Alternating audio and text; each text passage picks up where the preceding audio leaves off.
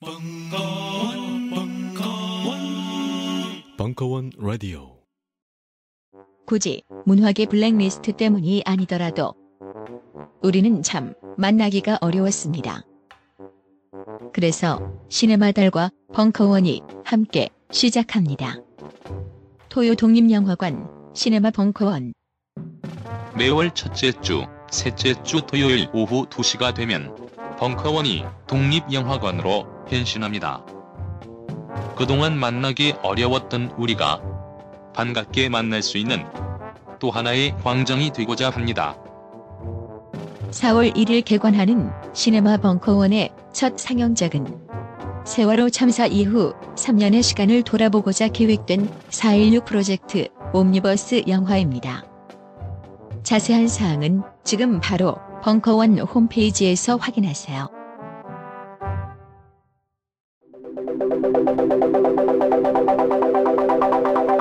안녕하십니까 대중문화평론가 강헌입니다. 인간 정신의 온갖 나태함에도 불구하고 문화는 진보한다. 계몽주의 지식인 볼테르의 말입니다.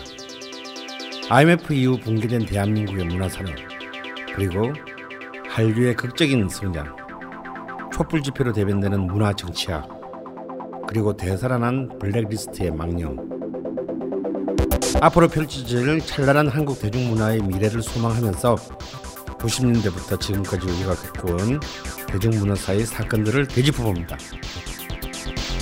Dynamic Korea의 종횡무진 대중문화사 이 시기의 으름장과 독립의 몸부림 사이 마지막 시즌 4를 시작합니다. 강원의 대중문화사 시즌4 오빵 강남 스타일. 한국 대중문화 글로벌 스탠더드로 진입하다. 3월 27일부터 4월 24일까지 매주 월요일 저녁 7시.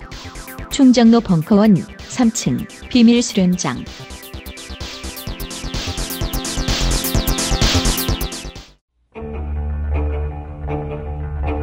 역사 강사 심용환 특강. 헌법의 상상력 2017년 3월 6일 강연 일부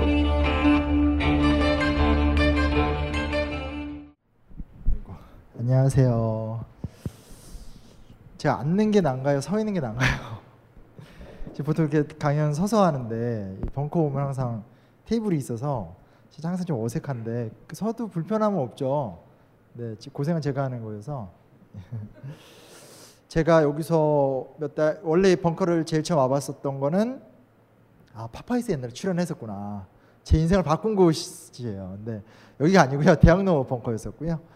작년에 이제 한홍구 교수님 사법부 내셨었을 때 제가 여기 사회자로 왔다가 그리고 몇 달 있다 이제 단박영산에서 왔었어요. 그날은 정말 여기 오셨던 분들이 제가 어떤 농담을 해도 완벽하게 침묵으로 대응을 하셔서 동원대도 이건 너무했다 뭐 이럴 정도였거든요. 그래서 그렇게 해주지 말고요. 조금은 이제 제가 그렇게 막 잘 웃기고 있지 못하는데 편안하게 좀 봐주시면 좋을 것 같고요. 또 오늘 얘기가 좀 음, 쉽진 않을 수 있어요. 쉽진 않을 수 있지만 꼭 알았으면 좋겠다는 거죠. 그 책을 읽어 보신 분은 아시겠지만 사실 그냥 쉬운 방법은 있었어요. 우리나라 헌법의 역사를 그냥 이렇게 차분하게 이러 이런 과정 왔다라고 얘기했으면 아마 이 책은 좀 단순한 책이 됐을 거예요. 그렇게 안 했던 이유는 각 나라마다 역사가 다르고 그 나라마다 역사가 다르기 때문에 그 나라별로의 어떤 헌법의 이야기가 있게 된다라는 걸 구체적으로 증언을 하고 싶었죠. 그러니까 그저 뭐 미국은 이래, 일본은 이래 이렇게 얘기하는 것이 아니라 아 그 나라는 이러이러한 과정을 거쳐왔기 때문에 이래라는 얘기를 좀 하고 싶었어요. 왜냐하면 사람이라는 건 비교를 해야지 우리가 어떤지를 알 수 있잖아요. 예를 들면 우리가 중국 관광객들 와서 좀 다소간에 이렇게 좀 시끄러운 행위를 할 적에 많이 이렇게 좀 비판적으로 보지만 사실 우리가 일본에 가서 또 일본인들 앞에 가보면 또 우리도 굉장히 좀 이렇게 잘못할 때가 많잖아요. 예, 그런 것처럼 다른 나라의 역사를 좀 비교해보고 분석해보고 하는 것들이 좀 우리에게 도움이 되지 않을까 뭐 그런 기획이 이 책 안에 좀 들어갔었죠. 사실 약간의 욕망은 그러니까 개인적 사욕이지만 내가 한국 사람 말고도 다른 거 굉장히 많이 알아 이런 거에 대한 약간의 어떤 지적 잘난 척에 대한 욕 그런 것도 없었다란 말은 솔직히 못 하겠고요. 아, 그래서 오늘은요 그 얘기를 한번 해보려고 왔습니다. 아 요게 이제 이제 사보시고 좀 들어오신 책이고요. 이 옆에 있는 책, 이거 나올 때마다 출판 관계자들의 표정은 굳어지지만 이번에 같이 나온 책이에요. 그래서 오늘 나왔어요. 오늘 오른쪽에 나왔는데 요거는 이제 어, 뭐 위안부라든지 여러 가지 좀 이렇게 친일파 문제라든지 등등등에서 좀 최대한 쉽게 쓴 책인데 우리 역사에서는 최초로 박정희 대통령 사진이 거꾸로 들어간 책으로 기록이 될 거예요. 그래서 제 생각에는 자칫하면 그, 그 태극기 집회 광화문에서 저기 그 집회 분들이 이 책 갖다가 불태우고 그럴까봐 너무 기대하고 있어요. 정말 그분들 꼭 가서 뭐 이런 책 있어 이러면서 막 그러면 괜히 퍼포먼스가 될 것 같아서 어 이거 어떻게 좀 박사모 쪽에 보내볼까 그런 생각 좀 있습니다. 자 길게 얘기 못하겠고요. 째려보고 있어요. 자 세계헌법에 대한 얘기를 할게요. 그 책에 나온 얘기들을 다 포인트별로 얘기를 할 거예요. 미국, 뭐 유럽 여러 가지 나라들에 대해서 얘기를 할 건데 어 이거죠. 그 우리가 이제 보, 제가 이 강의를 하게 된 핵심적인 포인트는 야 영국은 의원 내각제래, 프랑스는 의원 집정부제래, 미국은 헌법을 한 번도 안 바꿨대. 딱 요런 얘기. 근데 사실 조금만 깊이 들어가면 왜 미국은 헌법을 한 번도 안 바꿨을까? 라든지 아니면 왜 영국은 의원 내각제였을까? 에 대한 구체적 정보는 없고 그냥 이렇게 키워드들만 기억이 되는 거잖아요. 그래서 그걸 좀 깨고 싶었던 목적인데 일단 미국 얘기부터 먼저 해보도록 하겠습니다. 미국은 일단 우리가 수정헌법이란 말을 써요. 그럼 왜 그러냐면 좀 이따 얘기하겠지만 미국은 헌법을 아예 안 바꾼 것이 아니라 기존의 헌법에서 꼭 바꿔야 되는 부분만 수정 조항을 넣으면서 개정하는 과정을 거쳐서 헌법을 유지했던 나라예요. 어, 아무래도 선진화법으로 운영되는 나라들의 특징은 뭐냐면 그 나라들은 대부분 다 이 시민혁명을 겪었다는 특징을 갖고 있죠. 근데 여기서 미국의 장점이 있어요. 나중에 제 책에도 써놨지만 조금 더 이런 부분에 대해서 깊이 있게 관심을 가지시고 싶으시면요. 그 한길사에서 나온 이 토크빌의 미국의 민주주의라는 책이 있어요. 두 권짜리 책인데 그렇게 재밌는 책은 아니지만 적어도 미국의 어떤 민주주의를 좀 객관적으로 이해할 수 있는 가장 좋은 책 같아요. 자, 뭐 거기서 나온 얘기는 아닙니다. 이건 루이스 하츠라는 사람이 했던 말을 제가 인용했던 건데 루이스 하츠라는 미국의 사회학자가 보기에 왜 미국은 이렇게 선진 민주주의 국가가 되었는가? 물론 단 여기서 최근에 트럼프는 좀 생각하지 말아주세요, 알았죠? 그러니까 최근에 일어나는 자금의 어떤 미국의 혼란스러운 상황 말고 미국의 전체 역사를 우리가 좀 살펴본다면 첫 번째 전제 뭐냐? 구체제가 없다라는 거예요. 굉장히 중요한 문제죠. 그 나라가 어떤 역사적 유산을 지녔는가, 혹은 지니지 못했는가가 사실 그 역사에 굉장히 큰 영향을 주게 되는 거라는 걸 좀 기억할 필요가 있어요. 그러니까 무슨 얘기냐면 프랑스, 미국은 우리가 잘 알다시피 영국과 싸웠잖아요. 그러니까 영국이라는 나라는 미국을 지배했었던 나라고 또 미국이라는 나라를 만든 식민지를 만든 나라였기 때문에 전쟁이 끝났을 때 영국인들은 본국으로 돌아가 버리고 말았어요. 그러니까 사실상 미국은 독립혁명이 끝난 그 순간부터 끊임없이 싸워야 될 구체제나 과거 유산 자체가 없었다라는 거예요. 뭐가 다르냐? 프랑스 같은 경우는 어느 정도 서양사를 좀 아신다면 프랑스는 혁명 역사가 길잖아요. 프랑스 대혁명도 있죠. 그 다음에 2월 혁명, 7월 혁명, 파리 꼬민. 왜냐하면 프랑스는 천년 넘게 중세 부르봉 왕가가 운영했었던 나라예요.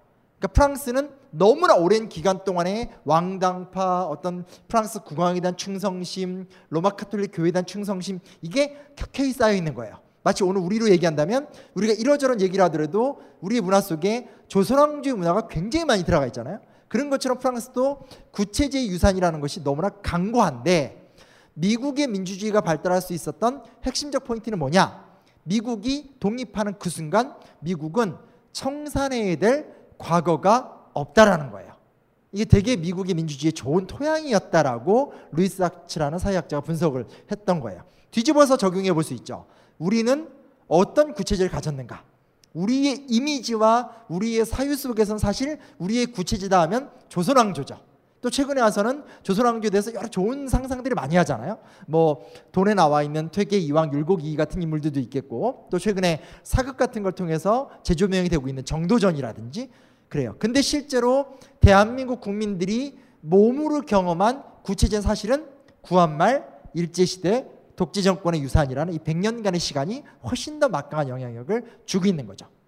아주 기회주의적인 문화. 그리고 어, 헌법은 언제든지 뜯어 고칠 수 있고 권력자가 힘이 있으면 모든 것도 다 할 수 있다. 이런 것들. 그러니까 사실은 우리도 오늘날의 민주주의, 촛불혁명 이후에 또 더 깊이 갇혀가야 될 이 민주주의라는 것이 이런 어떤 우리 나름대로의 구체적 유산과 싸우고 있다라는 것을 염두에 두면 좋을 것 같아요. 근데 미국은 그런 부분에서 거의 없었다라는 거죠. 아주 좀 독특한 측면이에요.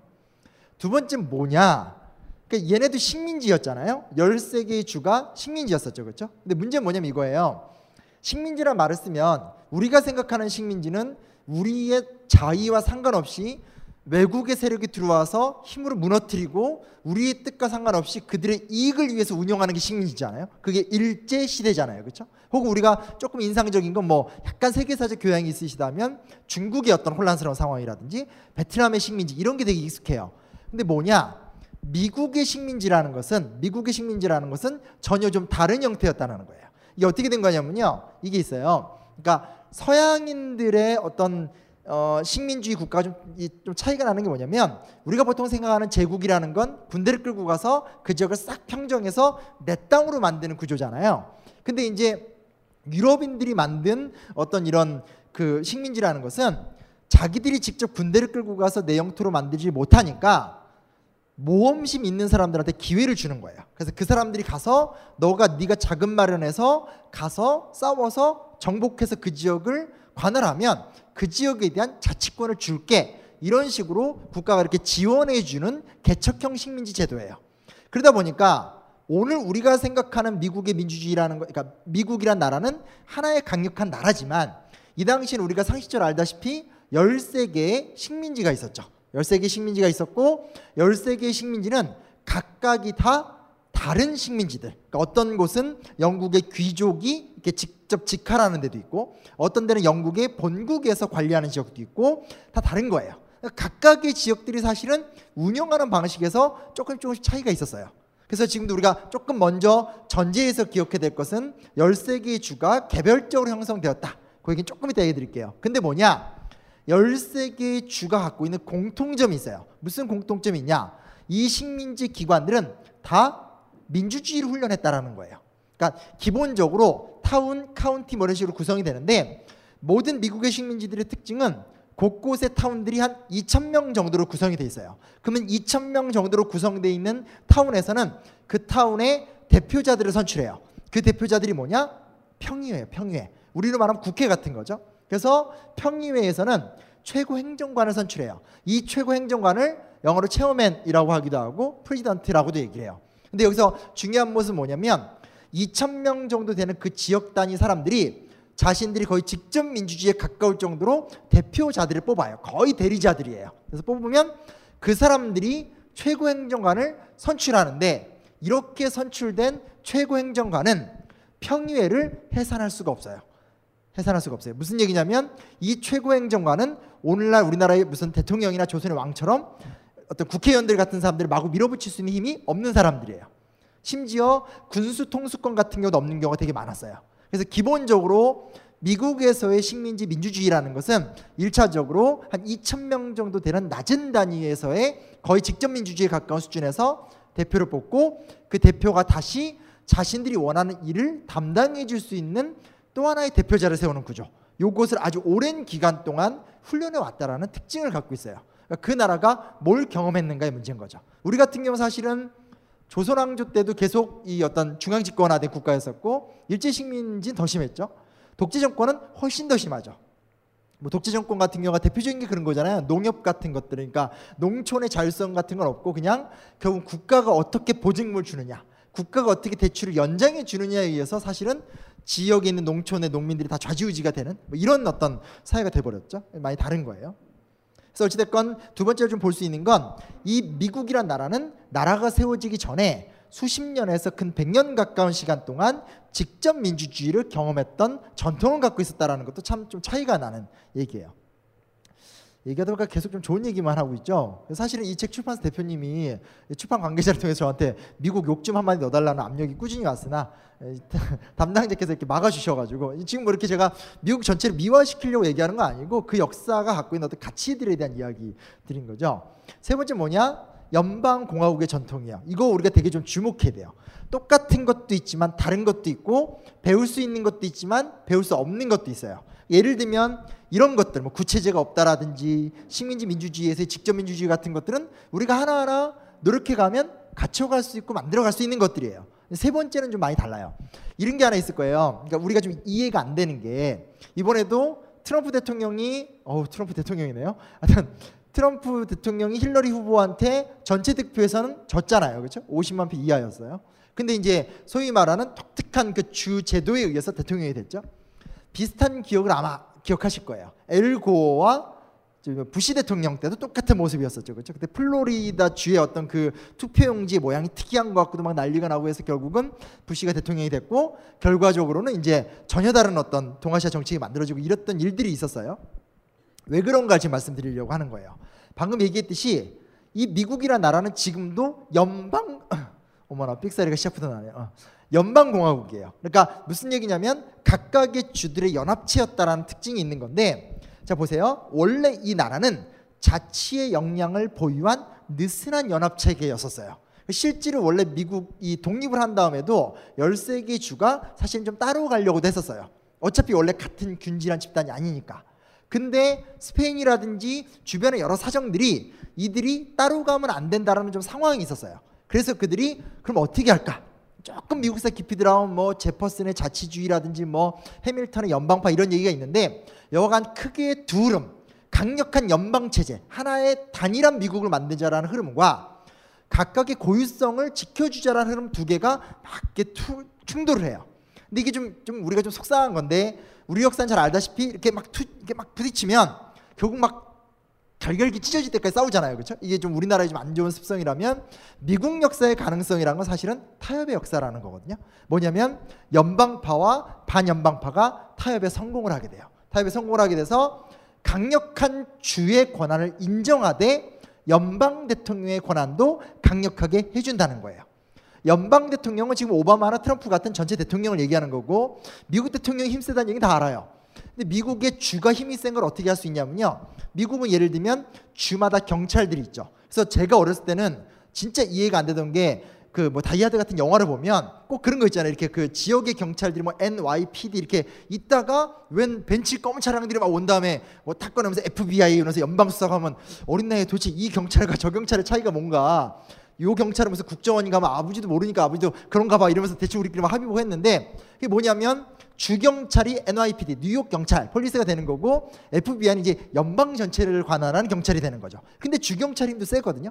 그리고 주는 주마다 군대를 보유하고 있고 결정적인 게 핵심이 뭐냐면 트럼프를 뽑던 오바마를 뽑던 각각의 주에서 선거인단 선정하는 방식이 다 자율적인 거예요. 그래서 어떤 주에서는 그냥 6대 3, 6대 4 그대로 그냥 선거에 대의원단을 보내는 경우도 있고 어떤 주는 4.5대 5.5로 이겨도 5.5 쪽이 10 전체를 갖는 다 다른. 그래서 각각의 주의 전통을 존중해 줘야 되기 때문에 오늘 우리가 생각하는 식과는 너무 다른 선거 결과가 종종 나와요. 그건 그 나라의 전통이에요. 우리는 그런 게 불가능하죠. 왜냐면 우리나라 같은 경우는 뭐, 모 대통령 후보는 뭐 아주 분권형 뭐 연방적 자치제 이런 얘기를 하지만 사실은 현재로서 그거는 굉장히 난망한 얘기예요. 왜 난망한 얘기냐? 우리 역사에 그런 경험이 없어요. 그러니까 예를 들어 보세요. 우리나라는 옛날 한국사 막 배웠던 거 기억을 떠올려 보시면 알겠지만 우리는 고려 시대 때부터 중앙집권 국가였고 조선 시대로 들어오면서부터 모든 부목군연에 다 관리를 보냈던 나라예요. 그리고 일제 시대는 더 심각했던 독재 정치였었고 독재 국가 얘기는 할 필요도 없죠. 그러니까 우리 입장에서는 전 국민이 하나의 대통령을 뽑고 하나의 대통령이 서울부터 경상도, 제주도까지 다 통화를 하잖아요. 그렇죠? 이런 전통은 우리한테 없는 전통인 거예요. 그러니까 저도 이런 걸 이해하는 거 하나하나가 되게 힘들었던 게 우리가 외국 사례에 대해서 진지하게 검토를 안 하는 거예요. 학교에서도 검토를 하지 않고 언론에서도 제대로 검토를 안 해주고 뭔 이슈만 터지면 그 이슈를 두고 단편적으로 이렇게 보도를 하니까 앉아서 아, 미국이란 나라는 왜 저래? 뭐 이렇게 끝나게 되는 거지만 실제로 미국은 각각의 주의 고유성 그리고 그 주의 자치성이라는 걸 보장해 주기 때문에 나타나는 현상이고 그렇기 때문에 앞으로도 미국의 대통령 선거 제도는 정말 바뀌기가 힘들어요. 그런 특징이 있다는 거고. 그러니까 좀 다르다라는 거죠. 다르다는 걸 좀 기억해둘 필요가 있겠고요. 그다음 네 번째 상원은 왜 존재하는가? 이것도 이제 좀 되게 힘든 주제예요. 그러니까 어 제가 토요일 날 했던 얘기지만 의원 내각제 얘기 좀 종종 나오잖아요, 그렇죠? 개헌 얘기가 나오면서 의원 내각제 얘기가 꼭 나와요. 아마 조만간 이번 주 탄핵이 인용이 되고 나면 아마 김종인 옹께서 강력한 의원 내각지의 어떤 그런 리더로서 큰일 하실 거라고 좀 믿어요. 쫓아다니면서 괴롭힐 거예요. 제가 안 좋아해요. 근데 아무튼 해요. 근데 문제 뭐냐면 한마디만 제가 드릴게요. 물론 우리나라가 어떤 식으로 국가를 이끌어갈 것이냐에 대해서 의원 내각제로 갈 수도 있고 의원 집정부제로 갈 수도 있고 그리고 뭐 개헌을 할 수도 있고 안 할 수도 있어요. 다만 중요한 게 뭐냐면 의원 내각제를 이해를 하려면 그러니까 의원 내각제가 돌아가려면 양원제에 대한 이해가 있어야 돼요. 양원제에 대한 이해. 그러니까 상원과 하원 혹은 민의원과 참의원이 존재해서 서로 견제하는 구조. 이걸 이해하지 못하면 양원제는 돌아가지 않아요. 제 책에도 써놨지만 이공화국 당시에 책에 나오죠. 민의원과 참의원의 구분이 뭔지를 우리가 몰라요. 대통령도 모르고 총리도 모르고 국회의원도 모르면서 민의원과 참의원이 있는 거죠. 그러니까 이공화국이 안 되는 거거든요. 예. 근데 이제 제가 책에도 써놨지만 요즘 상원을 얘기하는 것이 아니라 메디슨, 그러니까 이 당시 건국의 아버지 중에 한 분이었던 메디슨이 얘기하는 게 뭐냐면 상원은 인민의 이해관계에서 떨어져 있어야 된다는 게 핵심 포인트예요. 그러니까 무슨 얘기냐면 우리는 보통 생각하는 게 투표에 의해서 우리의 대표자를 뽑고 싶어하는 열망이 굉장히 강한 나라예요. 왜냐면 우리나라는 지난 70년간 대표자들이 우리 뜻에 너무 안 따라주고 나니까 87년 유월항쟁도 그런 거 아니에요? 직선제 정치이기 때문에 우리가 투표를 해서 그 투표자가 우리 뜻대로 계속 가기를 원해요. 근데 메디슨이 보기에는 그런 사람도 있어야 돼요. 그러나 그렇지 않은 사람도 있어야 돼요. 그렇지 않다는 건 뭐냐면 여론이라는 것은 좋은 방향으로 가기도 하지만 여론이라는 것은 나쁜 방향으로 갈 수도 있어요. 제가 책에도 썼지만 뭐 크스타프 르봉의 군중 심리학 같은 거 보면 인간은 맹목적이다. 태극기 집회 같은 데 나와서 그 어르신들이 하는 모습을 보고 있으면 이건 해석하기도 그렇고 감당도 안 되는 모습들이 있잖아요. 그렇죠? 그래서 사실은 메디슨이 염려한 건 뭐냐면 인민의 어떤 그러니까 국민들의 여론에 의해서 좌지우지 되는 거는 하원이 하면 돼요. 임기도 좀 짧고 투표에 의해서 뽑아서 하는 거예요. 대신에 반대편에서 상원들은 일단 임기가 길어요. 임기가 길고 이 사람들을 뽑을 때 주 대표로 뽑아요. 그러니까 무슨 얘기냐면 하원은 계속 여론의 영향을 받으면서 그 여론 속에서 국민들이 원하는 걸 바로 요구를 하는 거예요. 대신에 상원은 주 대표로서 각각의 주의 이익, 이 미국은 연방 국가니까 각각의 주의 이익을 대변하면서 긴 안목으로 국가 전체를 설계하는 방향으로 간다라는 거예요. 그래서 상원과 하원이 존재해야 되고 두 개가 견제를 해야 된다는 것이 미국의 양원제 특징이에요. 이거는 미국만 그런 게 아니라 일본이나 어디죠? 영국 같은 나라들도 다 이래요.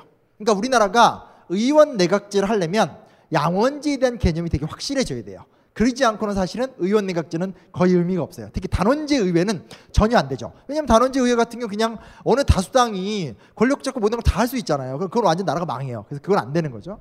이런 게 있다는 거예요. 그 제가 이제 좀 최대 많이 떠들고 다니는 게 이거예요. 5번이에요. 저는 우리 사회가 겪고 있는 되게 여러 여러 가지 심각한 문제가 있지만 있지만 가장 심각한 문제는 우리 사회가 이제 한계에 왔다고 생각해요. 한계에 왔다는 건 뭐냐면 경제적인 모순 관계가 이제 극단에 오지 않았나라는 생각이 들어요. 그 무슨 얘기냐면 제가 중학교 때 아직도 기억나는 게 중학교 한 1, 2학년 때 학교 선생님이 저한테 뭐라 저한테 얘기한 게 아니라 반에서 뭐라 그랬냐면 어 뭐라 했냐면 그 우리나라는 완전 고용 국가다. 실업자가 없다. 그렇게 배웠어요. 그래서 그때 제가 기억나는 게 어린 나이임에도 불구하고 일말의 안정감. 야, 나도 어디가 잘릴 일은 없겠구나. 이런 안정감을 느꼈던 기억이 너무 선명했었어요. 그리고 그 다음에 고등학교 가니까 선생님이 뭐 실업률이 거의 0에 가깝다. 이런 얘기를 했었어요. 실제로 그땐 그랬었으니까. 근데 제가 대학교를 들어가고 한참 대학생의 꽃날에 여러분이 잘 아, 시다시피 외환위기가 탁 터지게 되죠. 그러면서 이제 그때부터 우리나라가 계속 계속 여러 시간들이 거치게 되면서 지금 우리 사회는 아주 심각한 비정규직 문제라든지 경제적인 극단화된 모순 속에 있잖아요. 되게 심각해요. 근데 이 우리는 근데 우리나라에서는 무슨 특징을 갖고 있냐면 우리나라 사람들은 정치적 민주주의 문제와 경제적 민주주의 문제를 별도로 생각하는 경향이 있어요. 근데 이건 이제 토크빌이 했던 얘기인데 토크빌이 미국의 민주주의를 관찰하면서 굉장히 충격을 받았던 게 뭐냐면 미국은 그 어떤 나라보다도 자유의 가치를 중요시 여기는 나라잖아요. 미국만큼 기회의 나라, 자유 이런 강조하는 나라가 없잖아요. 그리고 미국이 만들어낸 영화들 같은 거 보면 그 가치를 계속 얘기하게 되고 토크빌이 보는 시각에서 중요한 건 뭐냐면 토크빌이 보기에 되게 중요한 게 하나 있어요. 뭐가 중요하냐? 미국의 민주주의, 그러니까 미국의 자유는 평등 때문에 가능하다라는 거예요. 토크빌의, 말, 토크빌의 말을 그대로 인용하면 미국의 민주주의는 평등을 먹고 잘한다라고 얘기를 해요. 왜냐? 미국이 기계적인 공산주의 국가가 아니에요. 근데 토크빌이 가서 19세기 때 쭉 미국을 보니까 미국 사람들은 거의 비슷한 교육 수준, 거의 비슷한 경제 수준, 그리고 거의 비슷한 훈련된 민주주의 이 삼박자가 맞기 때문에 그들이 활발하게 그들의 이익을 위해서 토론하고 권리를 관철시키면서 모든 사람들이 굉장히 자유롭게 살고 있다라는 거예요. 요 지점 우리가 특별히 좀 생각을 해봐야 되지 않을까라는 생각이 들어요. 한 사회의 자유라는 것은 그 사회가 갖고 있는 평등한 수준이 굉장히 중요한 역할을 한다. 이- 이럴 때 여기다 막 종북자빨 붙이시면 안 돼요. 무슨 기계적인 평등을 얘기하는 것이 아니라 그 사회가 갖고 있는 건강하고 균형적인 경제 구조나 사회 구조가 그 사회를 굉장히 역동적으로 만들고 그 사회를 굉장히 자유롭게 만든다라고 얘기를 하게 된다라는 거죠. 그런 모습들을 좀 기억을 하시면 좋을 것 같고요. 전통입니다. 그러니까 이 미국의 전통은 뭐냐면요. 그러니까 모든 나라마다 전통이 있어요. 지금 우리 사회는 전통이 없죠. 그게 문제예요. 그러니까 헌법의 상상력을 낸 이유도 딱 그거예요. 그러니까 우리나라가 갖고 있는 헌법의 전통은 권력자가 자기의 장기 집권을 위해서 헌법을 마음대로 뜯어 고치는 이런 전통은 있어요. 이 심각한 전통인 거죠. 우리나라 헌법이 총 아홉 번 바뀌었는데 실제로 그 중에 두세 번을 제외하고 나머지는 다 이승만, 박정희, 전두환이 바꾼 거예요. 키가 찰 노릇인 거죠. 그러니까 우리는 그런 부분에서 근대 시민 국가가 가져야 되는 가장 기초적인 헌정사의 전통이 없는 나라고 전통이 너무나 오염이 된 나라죠. 미국은 어떤 전통을 갖고 있냐? 미국은 바로 이때 이게 이제 그 유명한 그림이잖아요. 뭐 설명할 필요도 없는 건국의 아버지들의 그림인데 이때 만들어진 헌법을 지금까지 기본적인 틀을 단 한 번도 고친 적은 없어요. 그러나 세상이 변하고 시대가 바뀜에 따라서 뭔가 바뀔 수밖에 없는 부분이 있죠. 미국이라는 사회가 갖고 있는 가장 심각한 문제는 뭐냐면 노예제 문제였어요. 그리고 그 다음에 노예를 해방시킨 다음에는 흑인에 대한 실질적인 인종차별의 문제인 거죠. 그러다 보니까 미국은 뭘 개발해냈냐? 수정 조항이라는 걸 넣게 된 거예요. 기존의 헌법을 안 바꿔요. 안 바꾸지만 자신들의 변화하는 상황 속에서 이건 반드시 바꿔야 된다고 하면 수정 조항을 첨삭하거나 빼거나 해요. 가장 인상적인 건 제가 책에도 써놨지만 이 뭐냐 노예제 폐지 조항과 흑인 참정권 문제예요. 근데 제가 책에다 안 쓴 것 같은데 또 하나 뭐가 있냐면 이게 있죠. 금주령을 넣었다가 뺐던 게 있어요. 금주령 뭔지 아시죠? 술 안 마시는 거, 술 안 마시는 거, 술 못 마시게 하는 거. 굉장히 독실했던 개신교 국가잖아요. 그러니까 이제 술을 못 마시게 했는데 뭐 널리 알려진 사실이다시피 못 마시게 하면 마시고 싶어 하는 게또 인간의 심리니까 오히려 이렇게 미국의 어떤 그 이 술 욕구를 막 자극시킨 거 아니에요? 그래서 결국은 수정 조항을 보면 금주령 조항이 있고 금주령 폐지 조항이 있어요. 그러니까 참 흥미로운 건 그게 다 들어가 있어요. 그러니까 넣었다가 뺐다는 기록까지 다 갖고 있어요. 그게 미국의 전통이에요. 그러니까 우리도 지난 70년간 그랬다 쳐요. 괜찮아요. 왜냐면 인류 역사에서 그 정도 독재의 압제 사슬 속에 없었던 나라도 없고 거기까지 그랬다 치지만 우리가 지금 잘 싸워서 여기까지 왔잖아요. 그럼 이제부터 우리가 어떤 헌정사의 전통을 만들 것이냐 개헌을 할 수도 있겠고 안 할 수도 있어요. 중요한 사실은 헌법에 있는 내용을 우리 사회에서 관철을 시키거나 만약에 부족한다면 미국 같은 수정 조항 형식을 통해서 보강하거나 뭐 여러 가지 방식이 있겠죠. 근데 중요한 사실은 그들은 수정이라는 방법을 통해서 애초에 건국을 할 때 지켰었던 고유성을 지키면서 거기다 이렇게 조금씩 조금씩 넣어가는 과정을 갖고 있었다라는 거예요. 그래서 그런 부분에서 미국의 특징이 있다라고 봐두시면 돼요. 재밌나요? 그래요. 어. 아니 이거 일단 하고 넘어가려고 그래서 너무 제가 뭐 앉자마자 막 30분째 지금 진지하게 미국인이 된 것처럼 떠들고 있어가지고 그래요. 어, 일본 얘기입니다. 음, 일본 얘기 해볼게요. 음, 일본은 사실은 책을 이제 읽으신 분들은 알겠지만 사실은 일본 얘기할 때는 헌법 얘기보다는 일본 정치 얘기를 하려고 그랬어요. 왜냐하면 보세요. 일본이라는 그러니까 헌법을 보시면 우리 별책부로 또 죽이잖아요. 앞부분은 총강이 나오고 그다음 권력 구조 얘기가 나오고 뒤에 가면 사회권 노동권 얘기가 나오잖아요. 그러니까 저도 이제 관심사 뭐였냐면 제일 처음에 어떤 헌법을 만드는가 그게 재헌헌법 미국 얘기고 그 다음 단계가 그 헌법을 정치가 어떻게 유린시켰는가 근데 가장 비교되는 예가 사실 일본이었기 때문에 일본 얘기를 넣은 거죠. 그렇게 쭉 가니까 우리 이제 책 만드시는 아까 인사하셨던 그분 저한테 너무 정치 얘기만 하는 것 같아요. 크, 예상하고 있었거든요. 기다려라. 책 후반부에 가면 사회 경제 얘기가 나온다. 제가 딱 넣었는데 혼자 지금 자탄하고 있어요. 나는 뭔 소린가. 근데 뭐냐면 이거 좀 주목해서 좀 볼 필요가 있어요.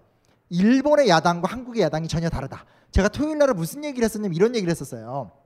우리나라 헌법은 대통령이 되게 믿을만하지 못했기 때문에 큰 사고를 친 나라지만 디테일하게 들어가 보면 국회의원들도 별다를 바 없었다. 이게 제 핵심적인 논지였었어요. 그러니까 지금 손학규, 김종인 등등등이 얘기하고 있는 개헌 논의가 이미 50년대 때 자유당이나 민주당 같은 데서 다 했던 논의들이에요. 그러니까 사실 거의 비슷한 수작질. 자기 쪽에 대권 주자가 없고 자기들이 권력을 잡지 못하면 꺼내는 카드가 개헌 혹은 의원 내각제거든요. 아주 얄팍한 숫자죠. 근데 이제 거기서 조금 더 한 발 더 나가서 어떤 야당 혹은 어떤 정당 구조가 만들어져야 되는가도 사실은 헌법의 운영이 중요해요. 왜냐면 결국 우리는 헌법이라는 추상적 체계를 투표를 통해서 국회의원을 통해서 구성을 하는 거기 때문에 물론 대통령도 뽑지만 대통령도 뽑지만 국회의원을 통해서 왜냐면 국회의원들이 법을 만들잖아요. 대통령 법을 집행하는 사람이고 자 보시면 일본의 야당과 한국의 야당은 완전히 달라요. 이게 되게 중요한 지점이고 우리는 일본의 역사를 굉장히 무시하지만 마냥 무시할 수도 없어요. 느껴지는 바가 좀 많은 건데 자 일본의 야당은 사회당이에요. 지금은 사회민주당 줄여서 삼인당이라고 그래요. 지금 삼인당 완전 망했죠. 거의 없는데 사회당이에요. 일본 공산당도 있어요. 근데 일본 공산당은 되게 약한 정당이에요. 공산당은 뭐 의석수 거의 없고 일본은 중선거 구제였기 때문에 사실은 공산당이 그래도 뭐한 1, 20석 정도 했던 거고 우리나라 같은 구조였으면 공산당은 전혀 뭐 노동당, 녹색당 이 정도밖에 안 될 거예요. 없어요. 근데 여하튼 사회당이 대표적인 야당이에요. 근데 참 다른 게 뭐냐면 일본의 사회당은 노동조합과 농민조합이 이 정당의 기반이에요. 이게 우리랑 확실히 다른 측면인 거예요. 우리 같은 경우는 냉정히 얘기하자면 우리는 인물 기반, 인기 기반의 정당이죠. 너무 오랜 시간 그랬었어요. 여당의 리더들도 이승만, 박정희였지만 야당의 지도자들도 뭐 조병옥이라든지 장면, 그 다음은 김영삼, 김대중 같은 어떤 걸출한 개인들에게 의지해서 싸우는 아주 탈계급적인 정당의 모습들이 이때 특징들이에요. 근데 일본은 그렇지 않아요. 일본은 애초에 1920년대 때부터 민주주의를 발전시켰던 나라기 때문에 실제로 사회당이 만들어졌을 때 사회당 우파를 갖다가 사회당 우파가 주로 이제 농민조합 출신들의 지도자들이고요. 사회당 좌파가 주로 노동조합 출신들의 사람들이에요. 그래서 이 두 개를 기반으로 해서 운영됐던 정당이에요. 조직이 있어요. 두 번째 사회당은 진짜로 사회주의 정당이에요. 그러니까 이 사회당 사람들은 정말로 평화적인 과정을 통해서 자본주의를 부시고 사회주의로 이행을 꿈꿨던 사람들이에요. 이 강령이 완전히 깨진 게 얼마 안 돼요. 완전히 깨진 게 얼마 안 돼요. 그래서 이런 어떤 이념을 갖고 있었던 이념 정당의 특징도 있었다는 거예요. 그 다음은 일본 우리나라 같은 경우는 실질적으로 뭐 위안부 얘기도 그렇고 최근에 나오는 무슨 동성애 이슈라든지 여러 가지 소위 말하는 생활 이슈들이 사실은 다 80년대 이후에 나온 것들이거든요. 우리 사회가 80년대 후반부터죠. 민주화가 되면서 탈핵이라든지 환경이라든지 이런 것들이 다 사실은 법물처럼 다 90년대 때 나왔던 이슈들이에요. 근데 일본은 그게 언제 나오냐? 이미 60년대 때 나왔어요. 1960년대 때 대안보 투쟁이라고 그래서 이때부터 시민단체가 만들어지게 되고 이때부터 온갖 다양한 어떤 그런 우리가 보통 생각하는 시민운동 같은 것들이 나오는데 그 운동을 보통 뭐라 부르냐? 호헌 평화주의라 불러요. 호헌은 뭐냐면 헌법 바꾸면 안 된다. 아시죠? 그 전쟁 금지 조약 구조, 헌법 구조, 일본 헌법 구조. 일본은 전쟁을 위해서 무력 수단을 구축할 수 없다라는 거. 호원 평화주의를 실천하겠다. 그 일본의 야당이 버틸 수 있었던 또 하나의 힘 뭐냐? 중선거구제 정당이에요. 그 무슨 얘기냐면 구, 지역구에서 투표를 할 적에 우리는 소선거구제잖아요. 그러니까 제로섬 게임 아니에요. 한 표 차이가 나더라도 이긴 놈이 국회의원이고 지면 아무것도 없잖아요. 얘네는 두 명 정도 뽑는 거예요. 그러니까 일본은 야당의 숫자도 많고 여당의 숫자도 많은 그런 구조로 사실 야당사가 지켜졌다라는 특징을 갖고 있습니다. 이 사회당이 한 45년 정도 일본에서 중요한 야당 역할을 했고 우리하고는 전혀 다른 모습의 특징을 지니고 있어요. 무엇이 더 나은가? 라는 얘기에 대해서는 뭐 좀 복잡한 얘기가 있긴 하지만 하나 분명한 건 우리나라가 현재 소위 말하는 인물 중심의 정당으로서의 위기를 맞고 있는 것만큼은 분명하죠. 김영삼과 김대중 이후에 어찌됐건 개인적으로 그 카리스마를 채웠었던 노무현 같은 존재들 혹은 좋건 싫건 여당에서 굉장히 중요한 역할을 했었던 이명박이나 박근혜 같은 소위 말하는 post 카리스마 리더들의 시대도 지금은 끝났거든요. 그러니까 진정한 기반을 갖고 막강한 파워를 보여주던 개인 카리스마는 이승만, 박정희, 전두환 그리고 뭐야 김영삼, 김대중 같은 사람들이었고 하지만 그 시대는 끝났지만 그런 문화 속에서 이렇게 여진이라는 게 있잖아요. 그 이어지던 시대의 스타팅이 사실 이회창, 이회창, 이명박, 박근혜, 뭐 이렇게 노무현 이런 사람들의 시대가 있었는데 사실 지금은 이게 정말 다 끝났죠. 그럼 우리는 어떤 식의 정치 기반과 정당 기반을 바탕으로 해서 민주주의를 실현시켜 나갈 것인가는 되게 중요한 고민거리가 될 수밖에 없어요. 되게 중요한 고민거리가 될 수밖에 없어요. 그래서 지금 우리 사회에서 노동조합을 근거로 한 노동당을 만든다. 이것도 좀 되게 좀 너무 거리가 있는 얘기긴 한데 우리는 어떤 식의 정치 질서를 채워갈 것인가 좀 심각하게 좀 고민을 해봐야 되는 주제라 생각이 들고요. 두 번째 자민당의 대응. 참 일본의 자민당 오래 가요. 90년대 초반에 자민당이 무너질 적에 저는 없어질 줄 알았어요. 어, 지금은 잘 나가죠? 아베 뭐 최장수 지금 총리가 되어가고 있어요. 비슷하면서 다른 게 있어요. 전 이 얘기를 꼭 하고 싶었어요. 일본의 보수 우익 정당과 우리나라의 보수 우익 정당이 소위 말하는 자유당, 공화당, 민정당이잖아요. 그리고 오늘날 새누리당이 아니구나. 뭘 바뀌었는데 자유 한국당, 자유당 예, 다시 50년 만에 자유당으로 왔어요. 달라요. 뭐가 다르냐면 일본의 자민당이 무조건 잘했다는 얘기는 아니에요. 다만 중요한 건 자민당은 딱 이 세 가지 시스템이에요. 첫째, 일본은 고도 성장을 합니다. 우리도 고도 성장을 했지만 이미 일본은 50년대 때부터 50년대, 60년대, 70년대, 80년대까지 40년간 아주 체계적인 고도 성장을 해요. 마지막에 80년대 때는 어마어마한 속도로 고도 성장을 해요. 제가 어린 시절에 정확하게 기억나진 않지만 몇 가지 기억나는 게 뭐냐면 너무 일본이 잘 나가니까 미국이 뭐 슈퍼 301조 이런 거 막 때리면서 일본을 막 경제 제재를 막 하려는 시도도 있었고 그때 소니 픽처스라는 최초로 이제 그 미국에 진출한 일본 영화사가 만들어지기도 하고 뭐 파라마운트사, 21세기 폭스사 같은 걸 다 일본 자본이 인수하던 때가 있었어요. 뭐 그랬던 시대가 있었죠. 그리고 심지어 그 당시에는 무슨 일까지 있었냐면 OL, office lady 그러니까 일본에서 차 따르는 소위 사무직 보조 여직원들이 재테크를 하는데 하와이 펜션 건설하는 재테크를 할 정도로 일본이 잘 나가던 때가 있었어요. 여기서 일본이 굉장히 지혜로 일본의 보수 우익 정당이 지혜로웠던 게 뭐냐면 일본 보수 우익 정당은 고도 경제 성장 바탕 위에서 완전 고용 체제 그리고 이 완전 고용 체제에 뭐 하나가 딱 붙게 되냐면 고도의 직원 복지 체제를 붙여놔 버린 거예요. 이게 굉장히 달라요. 그러니까 우리나라는 뭐냐면 우리나라 같은 경우는 이 뭐냐 산업화가 스타팅이 됐고 산업화의 효과 속에서 일자리가 늘어나고 생산 경제가 발달한 건 맞아요. 근데 문제는 뭐냐면 딱 거기까지죠. 우리는 그렇게 해놓고 어마어마한 정경 유착이라든지 완고한 재벌 체제라든지 부의 불평등 문제에 대해서 조금 더 해결하려고 하지 않는다라든지 요 책은 아니지만 아까 나왔었던 역사 토크 사, 거기도 나오거든요. 보면 나오지만 집값이나 물가를 전혀 통제하지 않았다라든지 여러 가지 요소 사회복지 never nothing 이런 것들을 통해서 사실은 완전 고용이라는 개념이 혹은 기업복지라는 개념이 기껏 해봤자 내가 어떤 회사에서 잘리지 않고 죽을 때까지 퇴직한다 정도로 딱 끝냈던 거예요. 근데 일본 같은 경우는 훨씬 더 좀 더 체계화된 시스템과 형태를 쭉 유지를 했다라는 거죠. 그런 부분에서 우리가 일본의 자민당을 욕하고 되게 피상적으로 얘기하면서 일본의 아베나 우리나라의 박근혜나 이렇게 말을 할 수는 있지만 아주 좀 냉정하게 봤었을 때 일본 보수 우익 정치가들이 추구했었던 일본의 보수와 우리나라의 보수가 과연 동일한가? 전 전혀 그렇지는 않은 것 같아요. 제가 의문이 많아요. 현재까지 내가 알고 있는 정보가 잘못됐나? 왜 비슷한 구조인데 쟤네는 저렇고 우리는 이렇게 부정부패가 넘치지? 내가 좀 모르는 게 있나? 더 일본사를 많이 공부해보고 싶은 막 열망 속에 있어요. 왜냐면 되게 유사한데 왜 우리보다 훨씬 이렇게 클리어하지? 혹은 왜 유사한데 우리보다 더 잘하지? 굉장히 이상해요. 조금 더 깊이 있게 접근해보고 싶어요. 우리나라에 워낙 연구 자료가 없어서.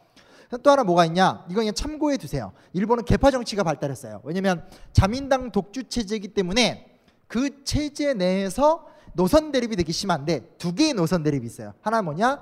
위에 있는 분이 요시다 시게루라는 분이에요. 밑에 있는 분이 기시노부스케라는 분이에요. 솔직하게 물어볼게요. 아세요? 잘 모르시죠, 사진.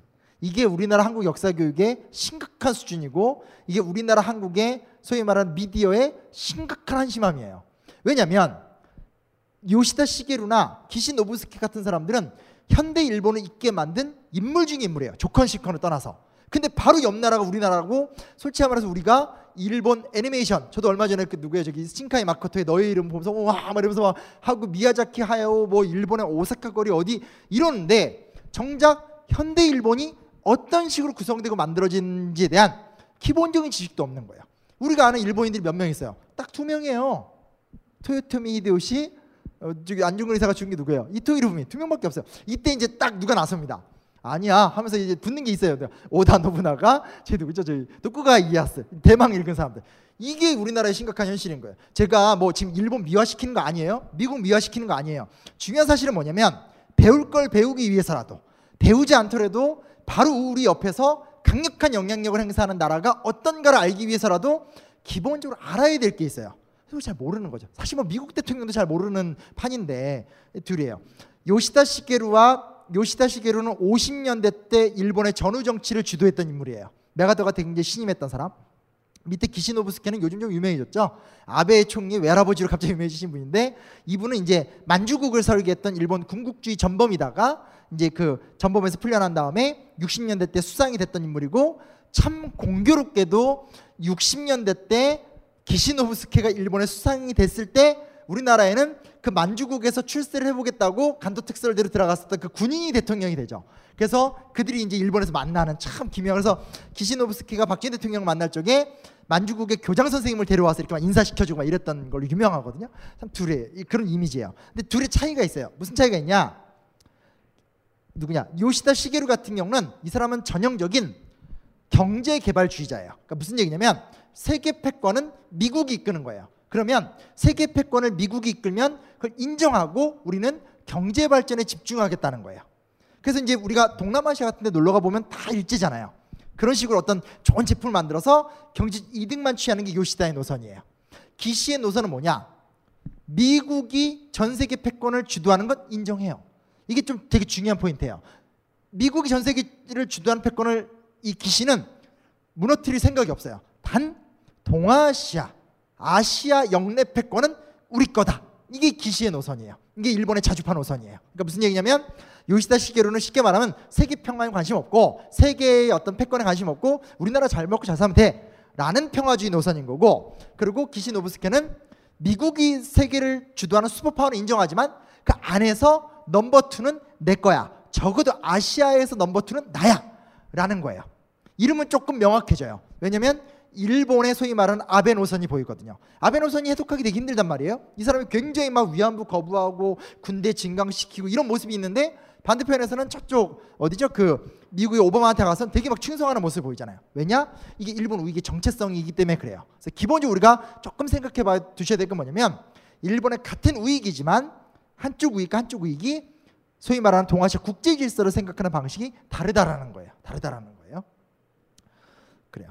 그러다 이제 세 번째 얘기입니다. 90년대 때 초반에 이 뭐야 정체성을 잃은 사회당이 극적으로 몰락하다. 참 이게 그래요. 뭐냐면 1990년대 초반 위안부 이야기 같은 것들이 일본 정부만 인정해주고 그럴 때예요. 이때 자민당이 과반 의석을 잃어요. 그런 상태에서 일본의 다섯 개의 야당이 쪽 모여서 연립 정권을 만들어요. 그게 혹시 그 시대를 기억하시는 분은 아실지 모르겠지만 호소카와 총리라는 사람이 나와서 일본의 개혁을 이끌던 사람이에요. 근데 자민당이 이거 도저히 안 되겠으니까 정권을 차지하려고 놀랍게도 40년간 싸웠었던 사회당을 끌어들여서 사회당과 자민당이 연립 정권을 만들어요. 기가 막힌 상황이 된 거예요. 그러니까 너무 황당한 거죠. 우리 식으로 얘기하면 정의당하고 자유한국당이 연립 정권을 만들어서 대통령이 심상정이 된 거예요. 어, 그럴 리는 없으니까 생각하시면 없는데 그런 정당이 만들어지게 된 거예요. 그러니까 너무 충격적인 모습인 거예요. 문제는 뭐냐? 문제는 뭐냐? 그 결과로 자민당은 살아남았고 사회당은 역사에 사라졌다는 거예요. 사회당 의석수가 110석까지 올라갔다가 15석까지 줄어들어요. 왜냐? 자민당은 어차피 보수 정당이기 때문에 세력을 유지하는 것을 정체성을 여기는 정당이었다면 그에 비해서 사회당은 쉽게 말하면 가치지향 정당이었다라는 거예요. 사회당은 농민과 노동자들의 이해관계를 바탕으로 하고 후원 평화를 지키기 위한 가치지향 정당인데 가치지향 정당과 기득권지향 정당이 결합을 해서 정권을 차지한 다음에 살아남은 정당은 기득권 지향 정당만 살아남았다는 것도 되게 인상적인 측면인 거예요. 그래서 지금 일본 같은 경우는 자민당이 독주를 하면서 종교에 기반한 공명당이라든지 또 다른 이제 그 보수 정당인 민주당 같은 정당이 좀 존재하고 있는 구조가 되는 거죠. 그래서 어찌됐건 일본 같은 경우는 우리랑 조금 다른 야당사의 과정을 거치고 있고 일본은 일본대로 위기에 있다라면 우리는 사실은 인물 중심의 정당에서 벗어나고 있는 상태에서 뚜렷한 대안을 갖고 있지 못한 뭐 이런 상황이다라고 좀 볼 수 있습니다.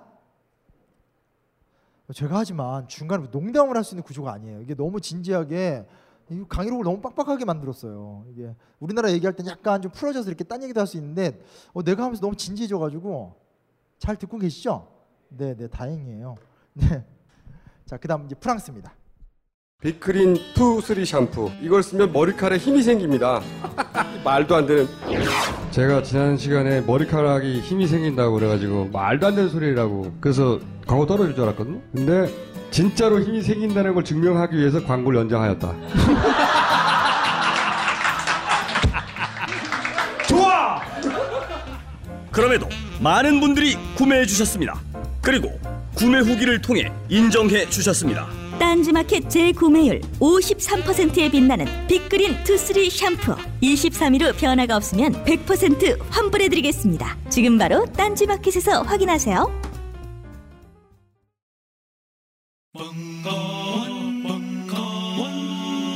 벙커원 라디오